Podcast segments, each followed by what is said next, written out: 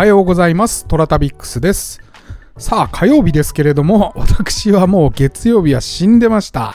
うん。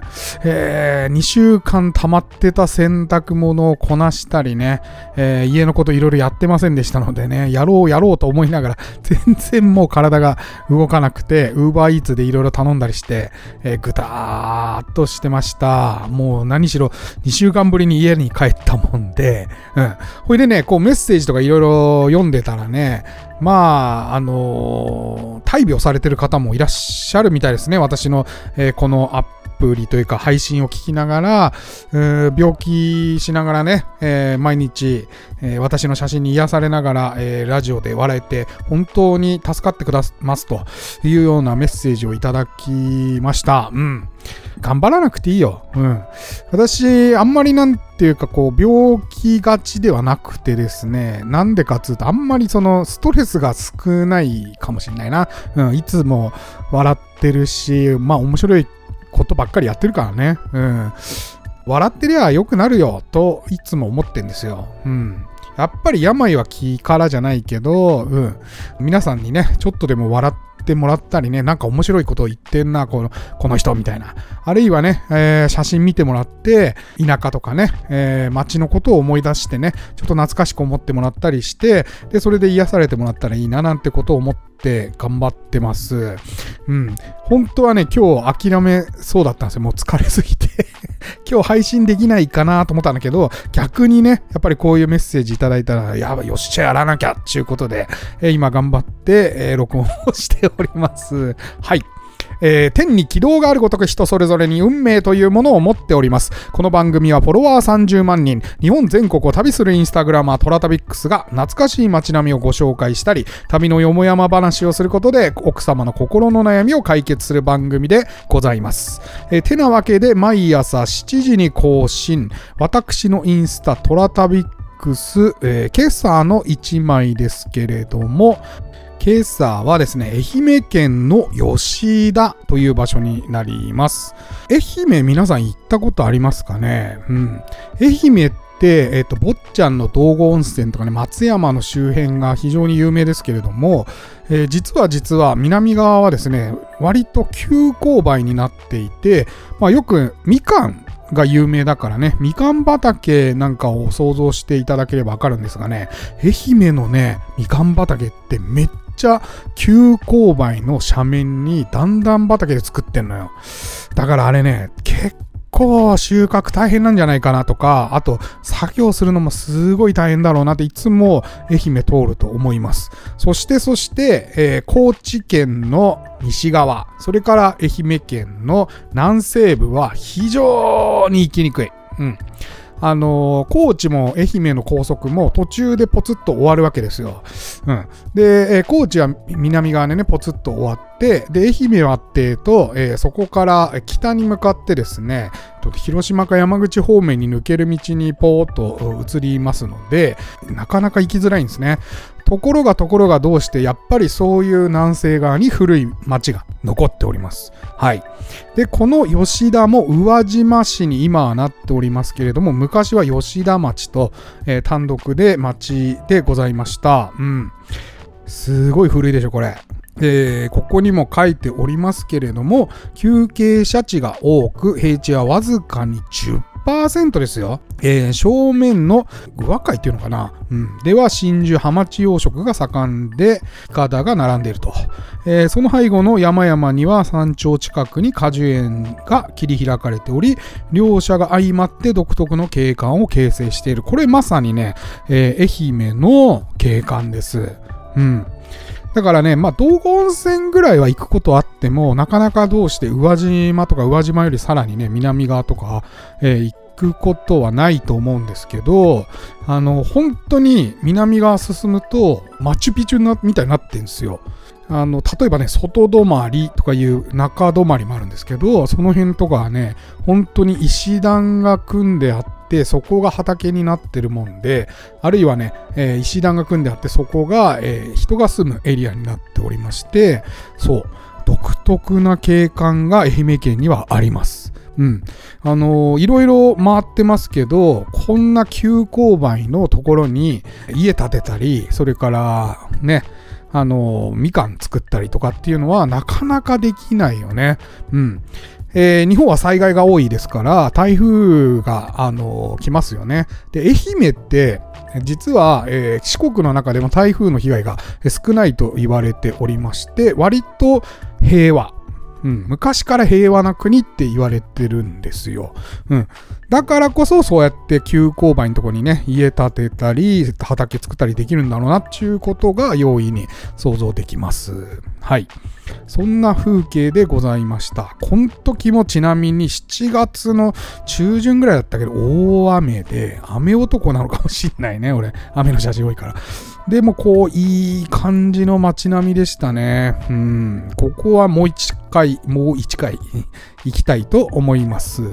はい。さて今日は、虎旅でございます。第6作、えー、男はつらいよ純情編。はい。えー、1971年の正月に公開されたマドンナが、えー、大英の大スター、若尾綾子さんでございます。若尾さんはもう有名ですよね。うん。いろんなこの時期映画に出てらっしゃいましたけれども、え軽くストーリーを申し上げますと、赤ちゃんを連れた若い女、絹代に桜の面影を見て、一夜の宿を世話する虎さん。え女王にほだされ虎さんは、絹代と共に彼女の父、先蔵の住む、五島列島の福江島へ。故郷に念を駆られた虎さんが島端へ帰ると常の桃園にあたる美しき人妻、明石優子が夫と別居して2階に曲がりをしていた。てんてんてんと。まあ、ここで出会っちゃいますよ、ということですね。うん。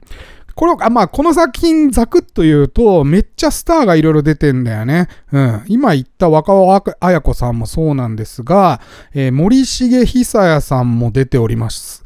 それから、宮本信子さん。今でも大活躍されてますけれども、宮本信子さんも若い時に出てらっしゃいますね。うん。それからね、私結構好きな俳優さんが出てます。はい。松村達夫さんです。はい。この後ね、いろいろ出てきますけれども、まずですね、今のこの6作時点でのおいちゃんが、実はこの一桁台の作品で亡くなってしまうんですよ。うん。あの、死んでしまうと。いうことで、えー、その後の二代目のおいちゃんを演じられたのが、この松村達夫さんでございます。で、えー、皆さん多分お馴染みなのが三代目の、えー、おいちゃん。なんですけれども、この2代目にね、松村達夫さん出てたってね、あんまり知られてないんですよね。うん。僕、松村達夫さんものすごい好きで、えー、なぜかというとね、黒沢の作品をすごい、黒沢明さんのね、作品がめちゃくちゃ好きで、えー、若い頃すっごい見てたもんで、大体ね、松村達夫さんって、エロジジイの役で出てくるんですよ。でね、これが、まあ、リアリティがあってね、なんだこのスケベジジイは、みたいな感じで出てくるんですよ。で、この作品も漏れなく、えー、この純情編でもエロジジイ役で出てくるんですよ、松村達夫さん。うん。ハマり役だね。でね、この2代目の、えー、おいちゃんを急遽ね、辞められたんですよ。こう、こう真相は謎なんですけども、急遽辞められた後も、何回か寅さんの作品には出られております。あの、大学の先生だったり、お医者さんの役で出られたりしております。はい。えー、この6作ではスケベな医者をコミカルに演じられておりました。ということで、えー、虎旅参りましょう。えー、虎旅メインはですね、ほぼほぼ長崎の五島列島が中心でございます。で、それ以外は割と神奈川の周辺で撮影されているものが多いです。はい。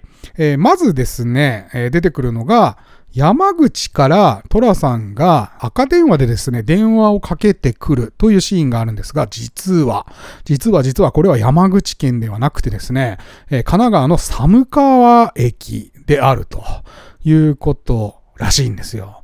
で、これは私が調査したわけではなくて、えー、もう本当にね、努力の、いろんな方の努力の結晶でですね、寒川駅っていうことを突き止められたらしいんですが、えー、当時の駅とは当たり前ですが、もう、えー、50年くらい前の作品ですから、えー、ガラッと変わっておりますけれども、一応寒川駅ということは発見されたそうです。私はね、まだこれ最近知ったので、寒川の駅には伺っておりません。うん。えー、近々行こうかなと思っております。はい。えー、それからですね、そこから転じて寅さんが長崎の港におりまして、で、そこであ宮本信子さんと出会うということで、で、行く行く先ないのかい？っていうことで一緒に宿に泊まることになるんですが、えー、長崎港はあんまり実は変わってないです。すぐわかると思います、場所も。うん。で、印象的だったのは、あの、ここから五島に私も船で渡ったんですが、港の近くにあった長崎ちゃんぽんがめちゃくちゃうまかった。うん。なんか有名店とかじゃないんだけど、普通におばちゃんがね、一人で切り盛りしてる、えー、お店だったんですけど、まあ、美味しかったね。なんか俺、あの、リンガーハットが最上位ぐらいに思ってたんですけど あの、長崎港で食べた、あの、長崎ちゃんぽんはね、今んとこ1位ですね。だしの味も全然違うし、うん、やっぱり乗ってる海鮮とかもね、豪華っていうわけじゃないんだけど、なんか味が違ったんだよな。うん。炒めてあったのかな。うん、とにかくうまかった。っていう印象があります。はい。そして、そしてそこから、えー、五島列島の福江島に渡りまして、で、えー、福江島のね、えー、食堂から二人が出てくるんですが、福江港もあんまり変わってないです。そして、この食堂、まだあります。うん。あの、食堂を映すシーンからはガラッと変わってあり、おりますけれども、食堂自体のは残っておりまして、そこでまた私、ちゃんぽん食べました。めっちゃちゃんぽんばか食ってんね。はい。そしてね、この福江島の近くに、えー、石田城石という、まあ、石田城で今、高校になってんのかな、確か。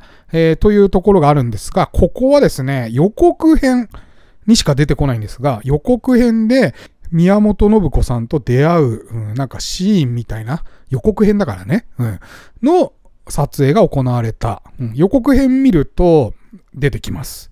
っていう、その石田城跡があります。え、トラさんはね、船で、え、移動している設定なんですが、私はレンタカーを借りまして、えだーっとこう、え、福江島を走らせまして、これ五島の中でも一番西側にある福江島なんですが、だーっと走らせて西側に行きまして、え玉の浦という、えー、漁港に行きました。うん。玉の浦に一応この宮本信子さんの実家があるという設定でおりまして、で、ここの神社のお祭りなんかも出てきますけれども、ここら辺はまあ全然変わってなかった。うん。宮本信子さんの一応実家も確か残ってたね。うん、残ってたし、それから、えー、教会もあります。はい。そして、そして、灯台が映るシーンがあるところなんですが、ここはもう断崖絶壁っていうかね、あの、撮影ポイントに行くのにめちゃくちゃ時間かかります。あの、海にめっちゃザバーンつってね、結構な、えー、潮騒が当たってているところにですね、えー、岩場を随分歩いていくと、撮影ポイントに行けるみたいな感じの場所でしたね。うん。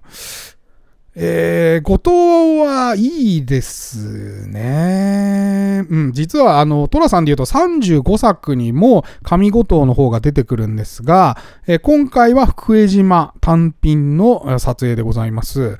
うん。ただ、まあ、ロケ地限定で回るんであれば、上五島の方に最初行って、えー、35作のロケ地とかを見て、あとはまあ、えー、教会の類がたくさんありますから、教会を見ながら、西側の福江島にずんずんずんずん行くのがよろしいかなと思います。うん。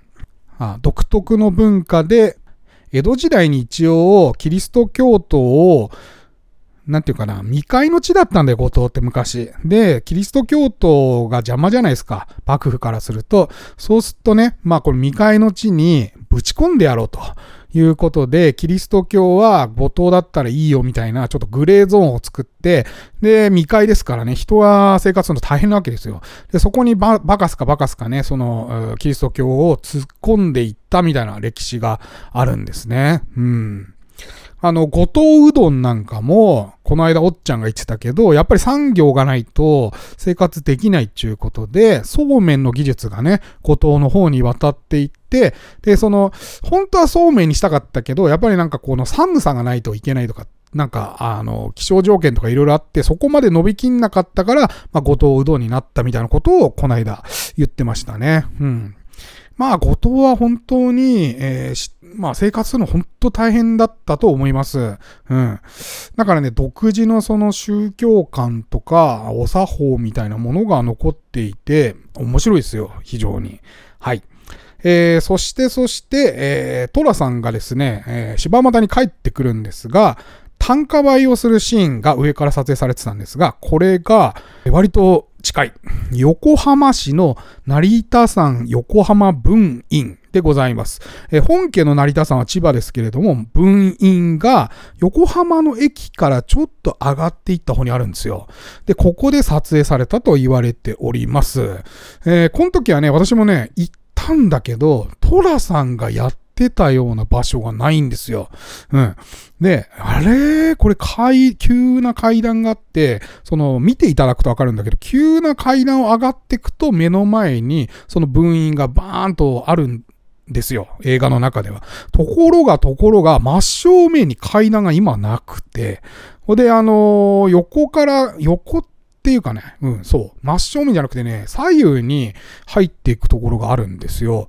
で、目の前はつうとね、切り立った崖みたいにね、ズバーンって切られておりまして、あれ、ここじゃないのかなとか思いながら、脇っちょ見ながらね、掃除してたおじいちゃんに声かけて、なんかここでね、トラさんが、とか言って聞いたら、もん、おじいちゃん喜んじゃってさ、うわーっとこうね、いや、ここがこれでこうなって、つって、うん、いろいろ説明していただきました。うん。正面の階段は、えー、数年前にもう壊したというか、えー、ぶった切って壁にしちゃって、で、左右に参道を設けてっていう構造に変えたそうです。だから、トラさんが単価売をした場所っていうのは、今はもうなくなっていると。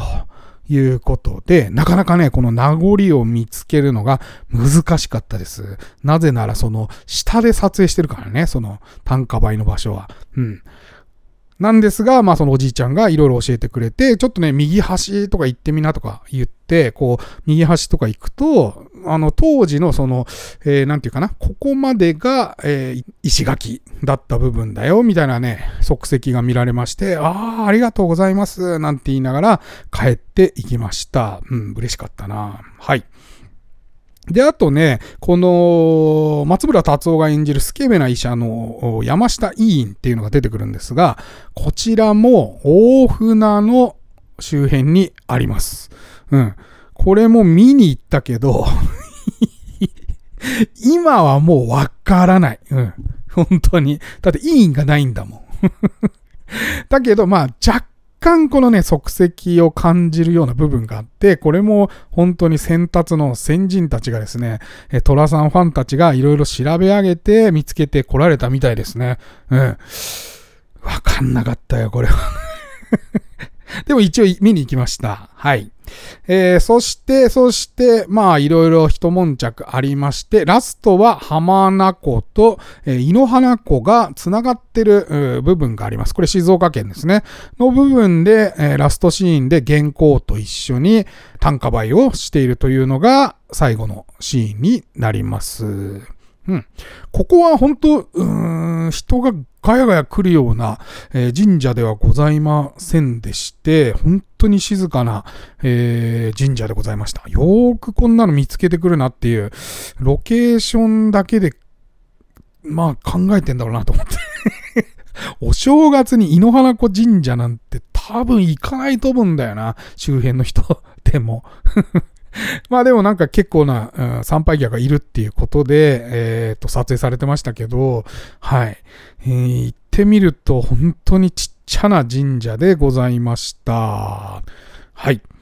こうやってですね、第6作、音が辛いよ純情編の、えー、虎旅をしてきました。ちょっとね、最後に一つ言いたいのはね、えー、っとね、おばちゃんがね、一応、その若尾綾子さんがやってる優子っていう役がね、えー、登園に当たるって言うんですけど、これちょっと聞いてくださいね。うん。えー、登園に当たる優子さんを、あの、おばちゃんが紹介するシーンがあるんですけど、なんて言ったか、ちょっと今言いますね。私のいとこの嫁行った先の主人の名の優子さん。もう一回言いますよ。私のいとこの嫁行った先の主人の名の優子さん。で、しかもこの二人は昔から遊んでるっていう設定なんですけど、これさ、あの、他人じゃねって、登園って言うんだけど、だってまず私のいとこだよ。おばあちゃんのいとこが嫁行ったんだよね。嫁に行きました。その先の主人。ね。嫁行った先の主人の命だからね。うん。だから、いとこが行った先の主人の命の優子さんと、どうやっておばちゃんが関係してんだろうって これもはや他人だから、どっかで関係してね、なんかと、なんね、同級生とかさ、なんか、えー、じゃないと、なんか登園ってちょっと言いづれえぐらいの登園だなと思って 聞いてました。あのね、パーっておばちゃん言うからね、あの、みんな気づかないと思うんだけど、私のいとこの嫁行った先の主人の名の優子さんって言うんだけど、で当時聞くとよくわかんないんだけど、ちょっとね、因数分解みたいに、んって言ってよく考えてみると、ちょっとそれおばちゃん無理じゃないっていうようなことを言ってましたね。はい。てなわけで、今日はここまではい。えー、トラタビックスは皆様からのお便りをお待ちしております。えー、オーディのお便り機能または私のインスタアカウント TORATABIX トラタビックスに DM またはコメントいただいても構いません。最近はね、えー、まあツイッターもやってるし、他のね、えー、ポッドキャストとかもあの配信してます。Spotify もやってるし、Amazon の方もやりました。うん。いろいろ始めたんでね、えー、ぜひぜひ、えー、そちらの方からもお便りいただいても構いません。それでは、いってらっしゃい。